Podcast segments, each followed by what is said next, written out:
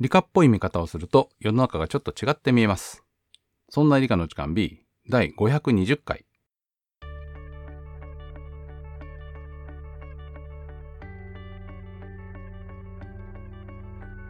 そんな理科の時間 B お送りいたしますのは吉安と香りです。よろしくお願いします。よろしくお願いします。えー、まさとさんは、えー今回体調不良のためお休みです。不良のためお休みです。はい。結構ね、あの感染症が流行っているというニュースもよく聞くので、感染症。そうお子さんたちが学級閉鎖になるくらいね、夏なのにインフルエンザが流行ったり、あとなんだっけ、ヘルパンギーナでしたっけ、うーんそういうの。が流行ったりして、えうーん。大変らしいっていうのを聞いています。すごいね。学級閉鎖になるって。うん、や学級閉鎖ってそんなに昔なったっけ？っぱりインフルエンザが一番、あのー流行る時期にはたまに何年かに一度学級閉鎖とかにはなったことがあそうりまですすね。けどたまにだよね。うんでもここのところなんかインフルエンザでもしょっちゅうなるというか。何なんですかねあのクラスで何人同じ病気で休んだらっていうレベルがちょっとだけ下がったとかそういうのもあるのかもしれないね、ああ、かもしれないね。うん、例えば1割以上って言えば4人休んだら学級閉鎖ですからね例えば何割か知らないけどね40人学級の時ってことね。今何人学級今35人なんでやっぱ4人なんですけど ?35 人なの？ 35人以下じゃないですかでで、はい、今今日はですね、日はえー科学系ポッドキャスト7月の共通テーマおえっ、と最近ちょっとなんか共通テーマ多いあまた光ったあ多いですよ、はいえーデータというのをやってみたいと思いますがガンマベーなんでもない届かなかったですねデータにデルタかなデルタっていデうのーがあタりますかなで、合わせてデータって感じえーその前に一つお知らせが、はあいいえっとですね、オーディオブック、えーオートバンクという会社がやってるオーディオブックの方でも配信してるんですが、それが新しく、えーボリューム2からボリューム3になったはずなんですが、おーすごい新しいファイルになりファイフォルダになりましたって感じなんですが、えーはいえっと見つけてくださいっていうかこれで見つけてくださいって言ってもダメなのかそうまだアップロード先ができてなさそうなので、えっとオーディオブックで聞いていて見つかんなくてこちらに来た方はちょっと待っててください。はい、ボリューム3に登場します。これは何こちらはっていうのはあそれ以外の媒体で聞いてる人ってこと聞いあ、そうです。聞いた場合ってことねそうですそうです。すっごい稲光でねあちょっとうちの方もゴロゴロしてきたな。おえっ、とほらほらは早めに収録しましょ。ーいうえっ、とデータっていうのは結構捉えにくいものなんじゃないかと思っていて、そうなのよなんかの表紙でふっと消えるからねそれはあれですね、はい捉えにくいっていうよりも保存しておくのが危ういってことですね。かなり危ういデータですよでデータって何でしょうデータとは情報ですあそう今日はデータと情報の違いを話したいと思っていて後半違うわけそうそう今そ結う、構いい答え言った気がするんだけどなんかベン図で言えばほぼ重なってないえー IT なんとかって言うじゃないですか最近 IT 企業の I は何ですか I love you ?T はティーチャー何その中学生の憧れた先生にラブレター書くみたいなやつは。えーとですね IT はインフォメーションテクノロジー情報技術と訳されますが、つまり、ええー情報はインフォメーションであってデータはデータなんだよね。で、えっと、データはうまく日本語に訳せなかったからみんなカタカナのデータって言ってるんですよね。なのでデータは難しいんです。ーデータは情報でいいんじゃないの違くないんうですところも、うんじゃあ情報は何じゃあその話先にしますか。はい。えー今日はねデータっていうものが、えーどうやってできてそれがどうやって使われるかの話をしたいと思っていて、えーと前回前々回どうやってお勉強するかとか学ぶって何かみたいな話をしたじゃないですか。うんでやっぱりね、えー知識1個何々は何々であるっていうだけではなくてやっぱりストーリーをお話しした方がいいんじゃないかと思っていてはい。今データっていうのはなんとなくね不安定な存在でどうやってデータができるかとデータってどんな風にこうその先に影響していくかっていうのをこう考えるとこう視点が広がるんじゃないかと思っていてデータは知識をえっ、と、病出したもの。えー病室を描き出すですね。そうそうそうそう。だから、えー、と頭の中で考えたいろんなものを、それをアウトプットしたもの。そうそう。で、どえーっとうね情報をアウトプットしたもの。逆なんですよね、基本的には。あれえ例えば毎日気温を測定します。なん気温を測定します。はい。そうすると何月何日最高気温何度、何月何日最高気温何度。はい。これは、えー知識ではないですよね。データ測定ですね値ですよね。でも今はいデータって言いましたよ ね。はぁこれはまず測定値ですね。はいま。さにデータで何か目的があって調べたものとかを、うんえーと数字とかねなんか記述にしてため込んでおくとデータなんだよね。だから、え一つ一つの値にはではデータって言わないってことーあ一個一個も言うんですけどあーんと硬いこと言うと一個はデータムって言って集まるとデータなんですけどそれはちょっとえー別な話ね。はい。それはラテン語の複数形と単数形なんですけどへえあええじゃあデータっていうのは複数形ってこと基本的には複数形なんですが一個でもデータと言われることが最近はあります。おーつまり、えーと数字だったり何かの記述だったりの並びうんがデータだけど単にバラバラじゃなくて何かの目的を持って取られた数字の並びみたいなものが結構データなんだよね。まああのーうんえーつうんうんと一つのまとまりね数字だったりとかして。そううん。でデータセンターっていうところには大きいコンピューターとかストレージがたくさんあってそこに皆さんのこうデータが蓄積されて必要なものをちょうだいなっていうと出てくるのがデータセンターって言われたやつではい。でインフォメーションは情報って言って、えー情報はまあえっ、となんていうの漢字でこう読むと「情に報いる」って書くんで情に「報いるね」グイルほなんですけどえっ、となんだろうな「情に報いる」っていうぐらいだからう。うん。私はこんなものが欲しいっていう気持ちに「ああなたが欲しいのはこれですね」っていうイメージもある一方でもともとはねあの、えー軍事的な、えー様子敵はどうですとかっていうのが集まってきたの諜報活動で出てきたものが、まあ、情報っていうふうにもともとは使われてたらしいんですけど、うん。はい。えー意味がああるものが情報うん。インフォメーションねだから天気予報に使う、えーと最高気温のデータは、えー天気予報の中で天気の予測の中で情報としてやっと使われるわけです数字が303030.130.2っていうのが並んでるだけだとデータなんだけどそれが毎日の最高気温の推移であって、えーとうんこんな、えーと活用ができるっていう視点で見た時に急に情報になるわけデータから情報になるそわけ、うね。そうそうそうそううんうんうんなので皆さんにこう最初にお伝えしたいのは、えー数字が並んでいるだけなものをデータと言ってもいいけどどう解釈するかどう利用するかっていう風になった時に情報になりますっていう風にこう数字をね意味があるかないかで、えー考えるっていうのはとても大事なことで、うんえーつまり私が毎朝体重を測りますがぐメモってるだけではデータなんですけれども、はい。運動したりはい。えー、と食事がどうだったりっていうのと関連させて、ほう。えー体重を減らすまたは適正体重に近づけるっていう目的のためにそのデータ列データがたくさんあるなやつを見るとそれは情報として私の中に入ってくるわけですよ。情報として活用してるんですかえー、と情報としては見ているんですが、はい。えー活用はしていない活用に至らないという感じですかね。なるほど。情報を集めるのが好きなんですね。いえ違います。あのえー、とダイエットの努力が足りないだけです。情報魔。違います。あそうそうでねはいえっと、やっぱそこは、えー今言ったみたいに、うん体重を測れば痩せるわけじゃないんですよ。でも、レコーディングダイエットっていうのもありましてね。そう。でも一方で、 体重を測らなければ痩せたことはわからないんですよ。はい。おっしゃる通りでございます。そう。いや、でもね体重なんか測んなくても、ね、その痩せたことぐらいわかるだろう大したじゃ ないんだよ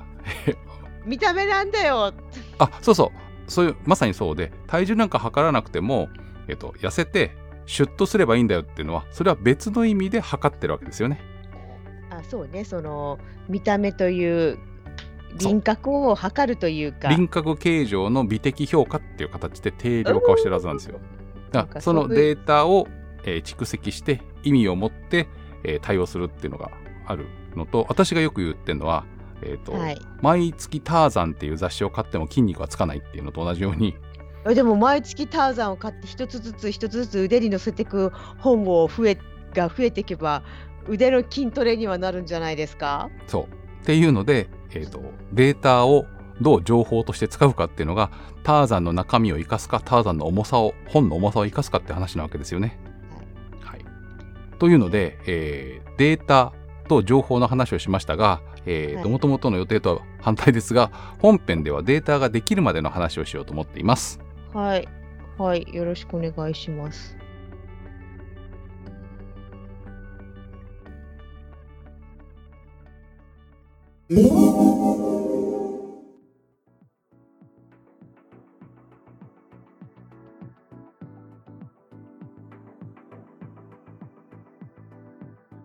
えーとですね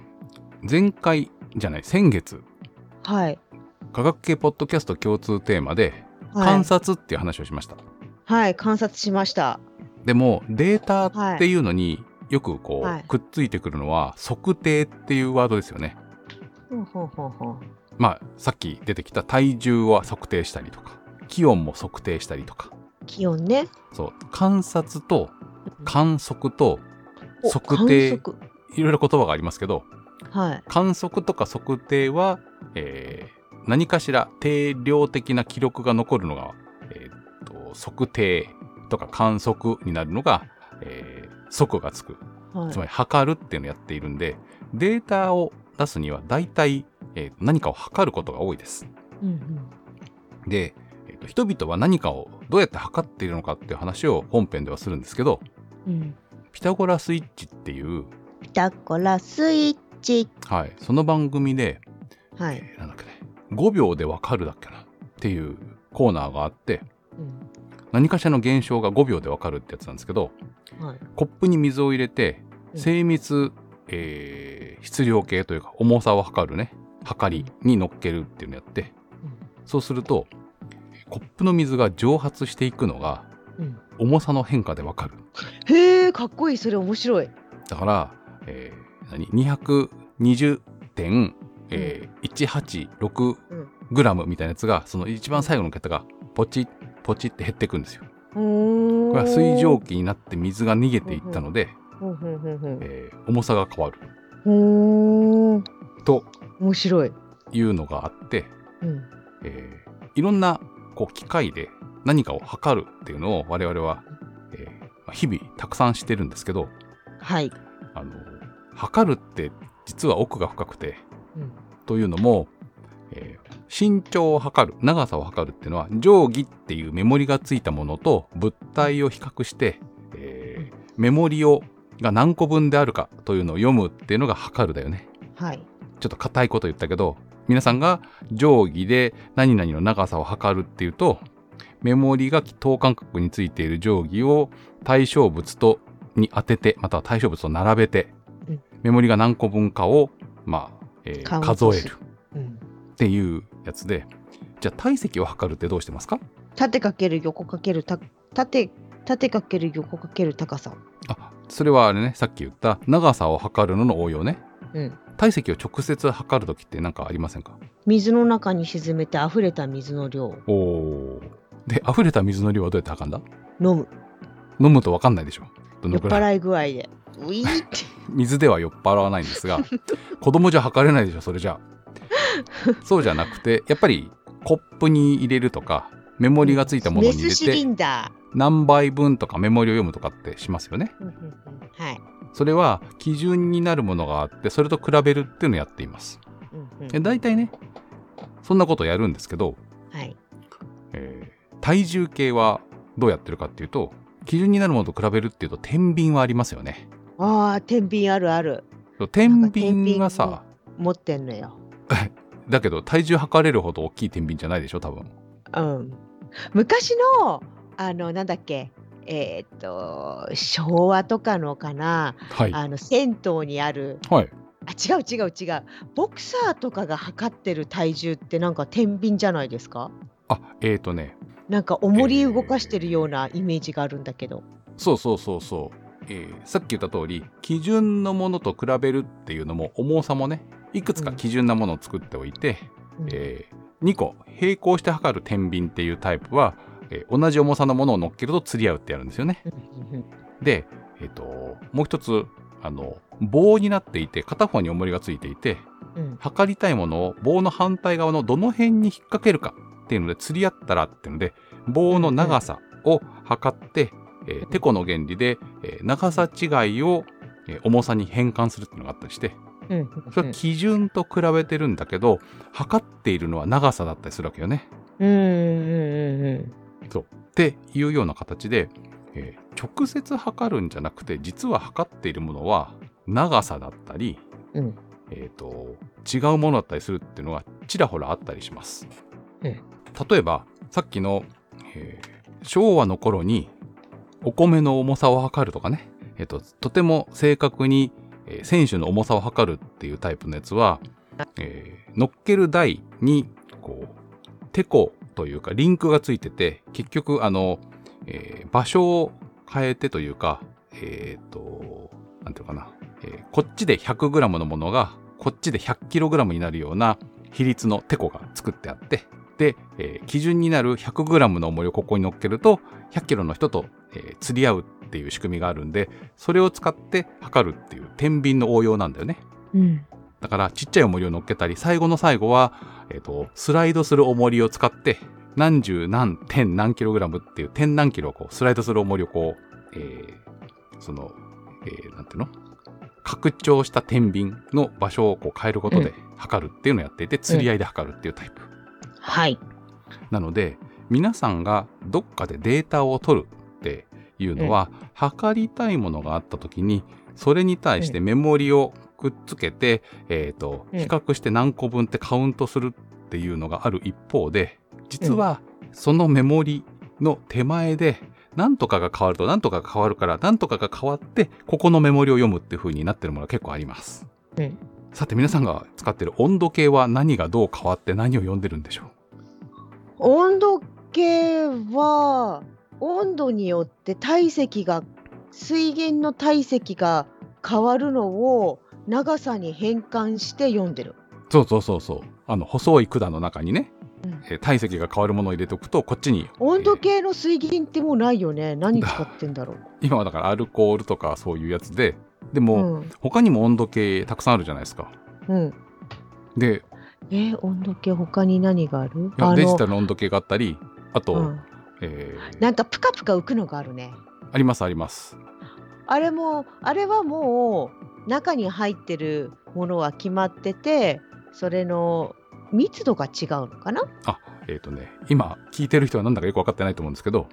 えー水槽の中プカプカ浮かぶにやつ複数の、えー浮きみたいなものというか、えーとね、空気が入っているガラス玉とそれの下に重りがついてるっていうパターンが多いんだよね。あ、そう。そうそうそう。っていうのが、えー浮かんでいて、温度が変わると、えー重りの何個目までが浮いてとかっていう温度によって、えー重りが沈みやすいやつと浮きやすいのがあって、それが順番にこう浮いてったり沈んでったりするっていうので温度を見るっていう温度計があります。うんうんうん。それは、えー温度が変わると、えっと、浮きの中に入っている、えっと、気体の、えーっと体積が変わって浮力が変わるんでどれが釣り合うかっていうのがそれぞれ変えてあって、えーっと浮きが何番目のやつが上がったかで温度を読み取るっていうタイプね。あと最近はほら、えー建物の入り口とかでカメラみたいになってて顔を近づけてくださいとか手を近づけてくだあさいーピーってあるじゃないですか。はいはいはいはい。あるあるある。あれ温度計ですよね。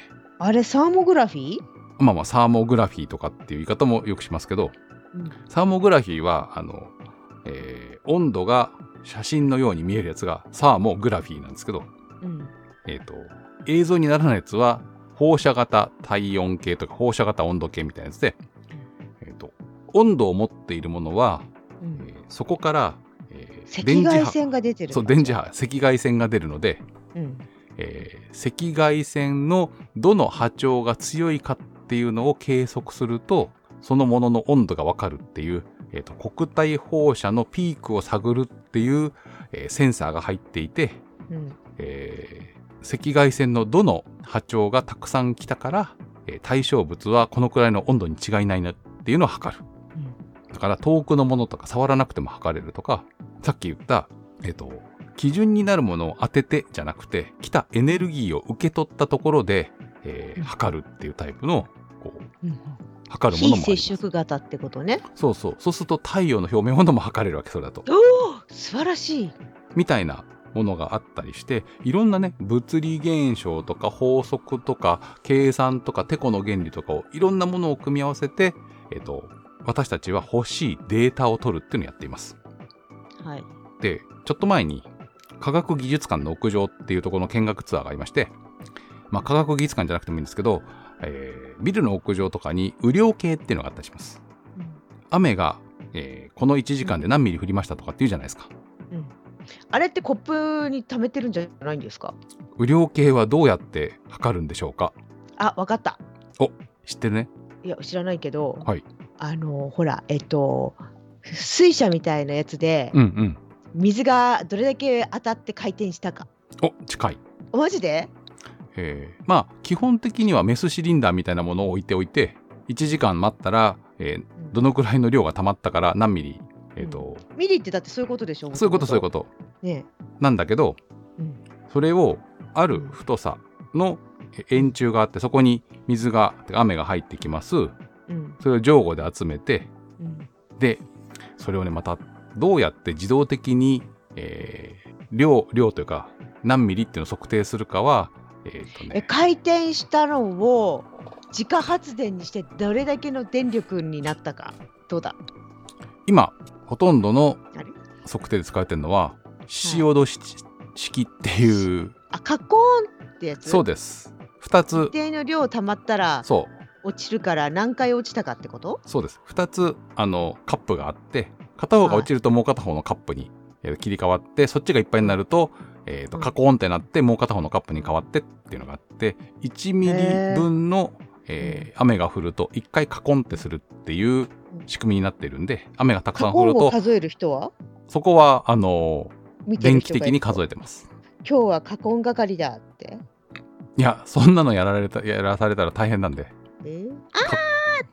過根が残ります。あでさ、すが吉安さん昔だったら、あの、係の人が、こカコーう、ン建物、建物じゃないや、えっ、と、入れ物の中に何ミリ溜まったかって測ればよかったのを、えー水の量を、えー、獅子おどしの、えっ、と、ちっちゃいカップの中の水の量で、えー数えるっていうのをやって、何ミリ降ったっていうのを計算しています。はいという感じで、えっと、データっていうのを、えっと、引っ張り出すには自分たちがどんなものを数字にすればいいかっていうのを考えてそれが対象物を数字にするプロセスを一生懸命一生懸命考えるわけ。うん測りたいのが身長ですっていうんだったら、えーそこに立ってくださいってメモリがついてる棒の上からガンってお、えーと平らなやつを落として、えーと数字を読むっていうのやったり、えーと今港区にある気象庁科学館っていうところに行くと、うん積雪計っていうのがあります。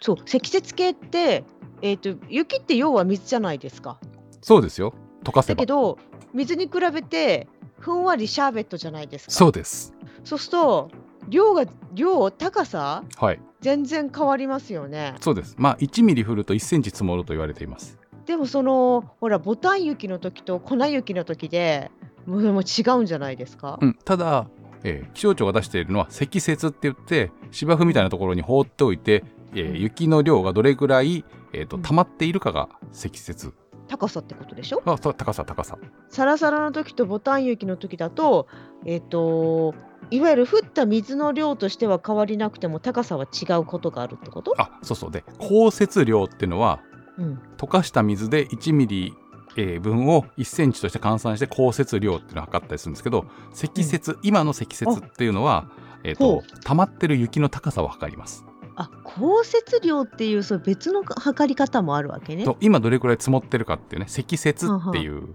のは今どれくらい積もってるかっていうのを測るんですけどうん、それは、えー、と上からなんかギュッて当てるとへこんじゃったりもするかもしれないんでそうよねそうよねしかもふわふわだから表面だってさそ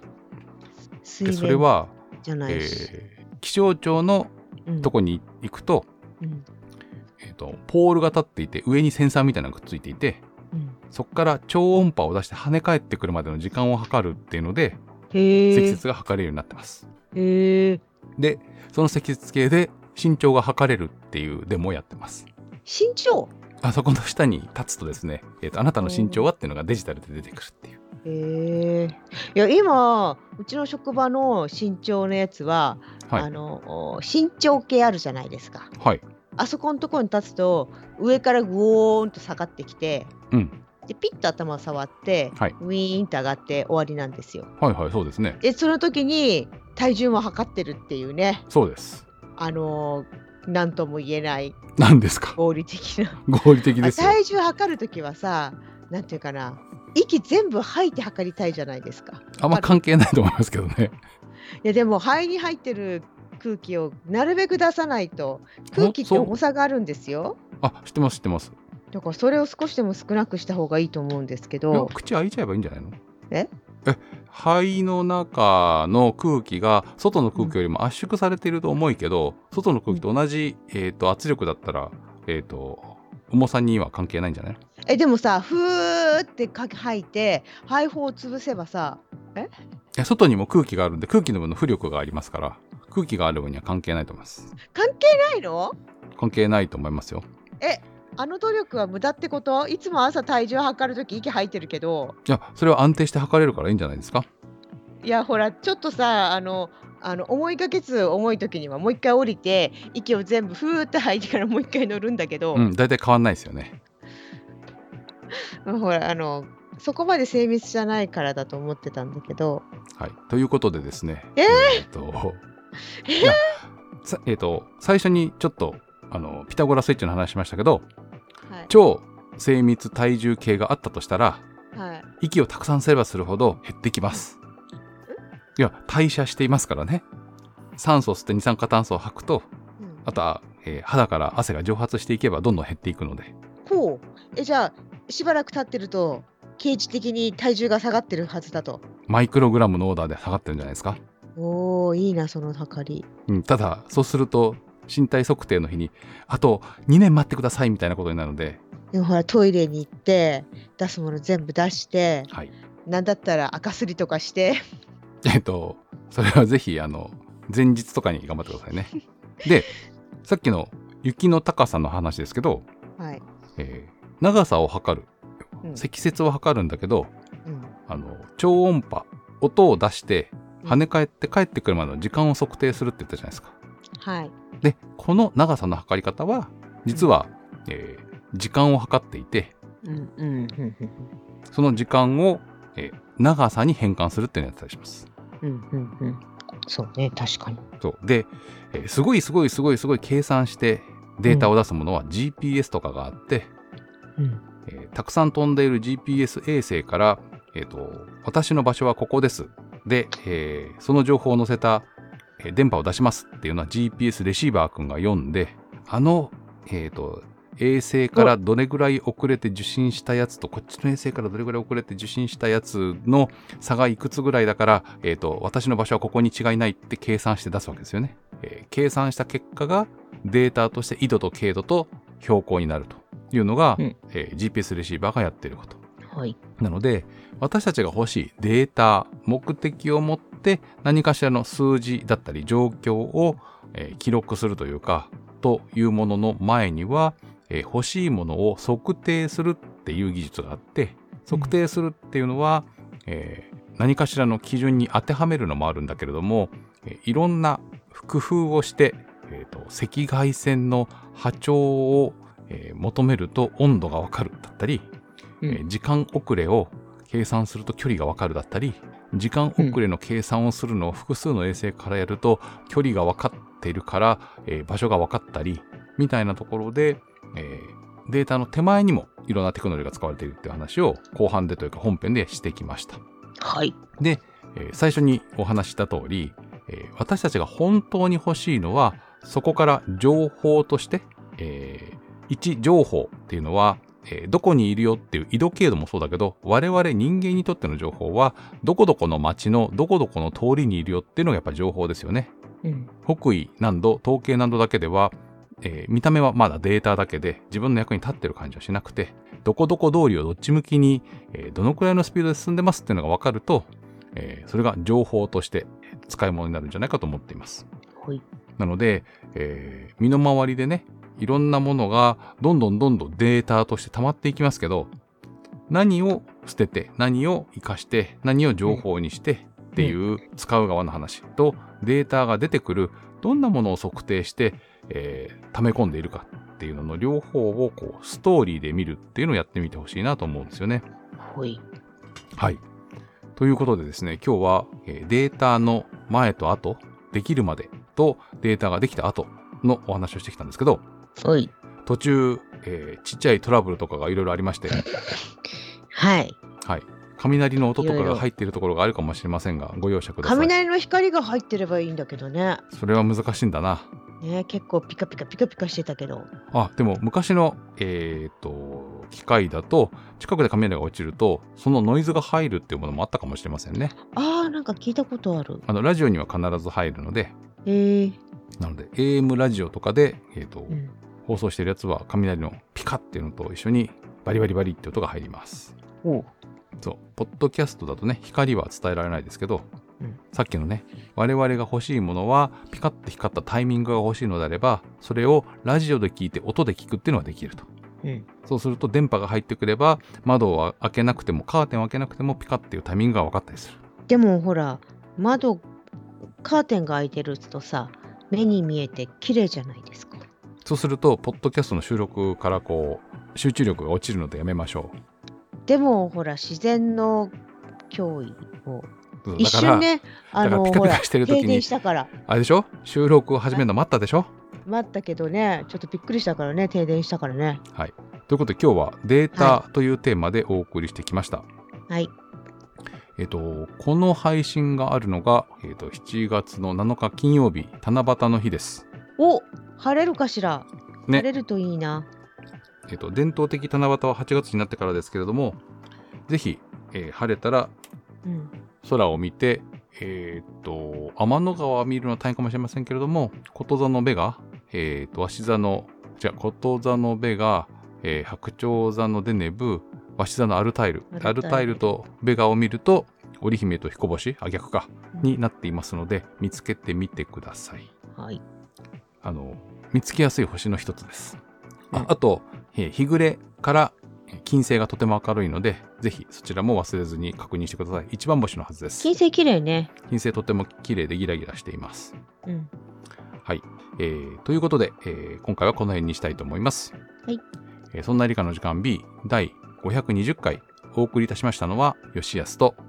香りでしたそれでは皆さん次回の配信でまたお会いしましょう。さようなら。ごきげんよう